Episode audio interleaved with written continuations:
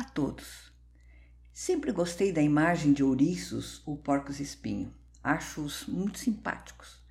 Mas eles são esquivos, pois é difícil de se lidar com eles. A aproximação é perigosa e até machuca.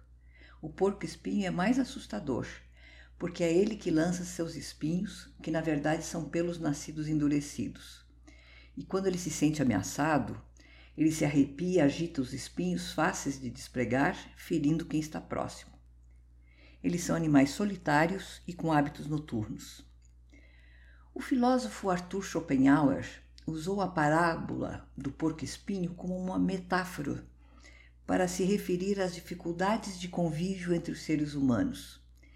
Esse dilema do Schopenhauer ele foi citado somente em um parágrafo numa de suas obras, mas ele se popularizou de tal forma que ficou tipo uma espécie de conto popular, citado até mesmo por Freud, que é o pai da psicanálise.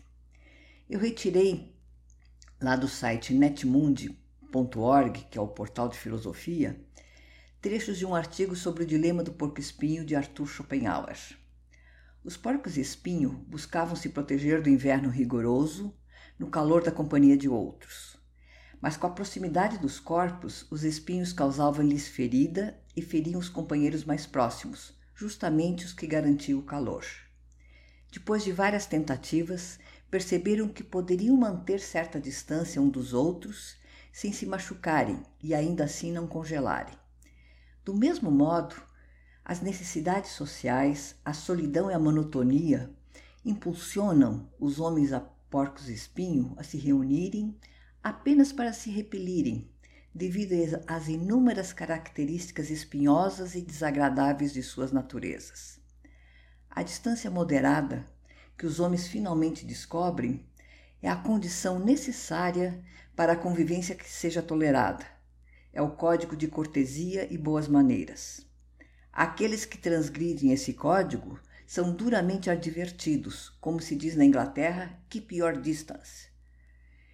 Com esse arranjo, a necessidade mútua de calor é apenas parcialmente satisfeita, mas pelo menos não se machucam.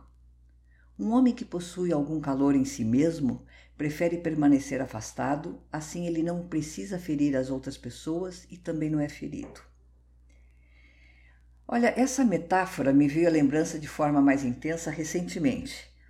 Eu tenho por costume brincalhão imaginar pessoas e seus representantes do reino animal, aves, bichos, algumas vezes até répteis. Aquele amigo magro, alto, de pernas longas, olhar aguçado, nariz aquilino, é uma garça com certeza. Aquela pessoa encorpada, bochechas salientes, amigona, companheira e cuidadosa, certamente um cão São Bernardo.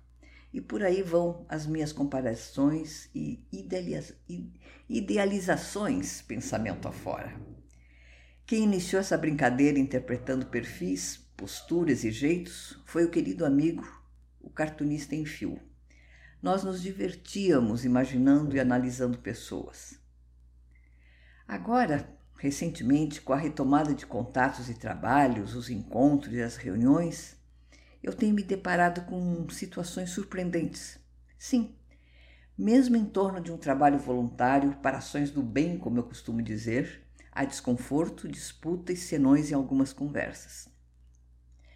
Eu tomo distância e faço minha análise de perfil, até mesmo para distrair a atenção.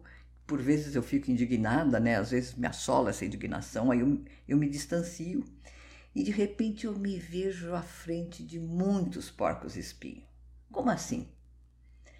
Mas, gente, mas por que essa necessidade de ferir a ponto de momentos as pessoas estarem à beira da grosseria tratando com você? E é aí é que me dou conta das fragilidades pessoais por detrás dos espinhos, da arrogância, da desconsideração e até mesmo grosseria. É proteção. A insegurança, o medo transforma pessoas em porcos espinho. Proximidade ou abraços podem causar feridas. Mas manter uma distância protetiva e ainda assim estarmos próximos nas metas estabelecidas é possível sim, é possível trabalharmos juntos. Eu tenho treinado esse olhar, o da compreensão, da fraternidade e solidariedade. E garanto para vocês que os pelos endurecidos vão aos poucos amaciando e permitindo maior proximidade. Que seria de nós se não fôssemos capazes de perceber no, nos, os nossos próprios espinhos para que a gente pudesse compreender o outro? Fica a dica, vamos pensar sobre isso. E acesse meu site cristinaoliveira.org, acompanhe meu trabalho. Ele é solidário, fraterno e de acolhida, e de acolhida, garanto para vocês. Meu até breve a todos.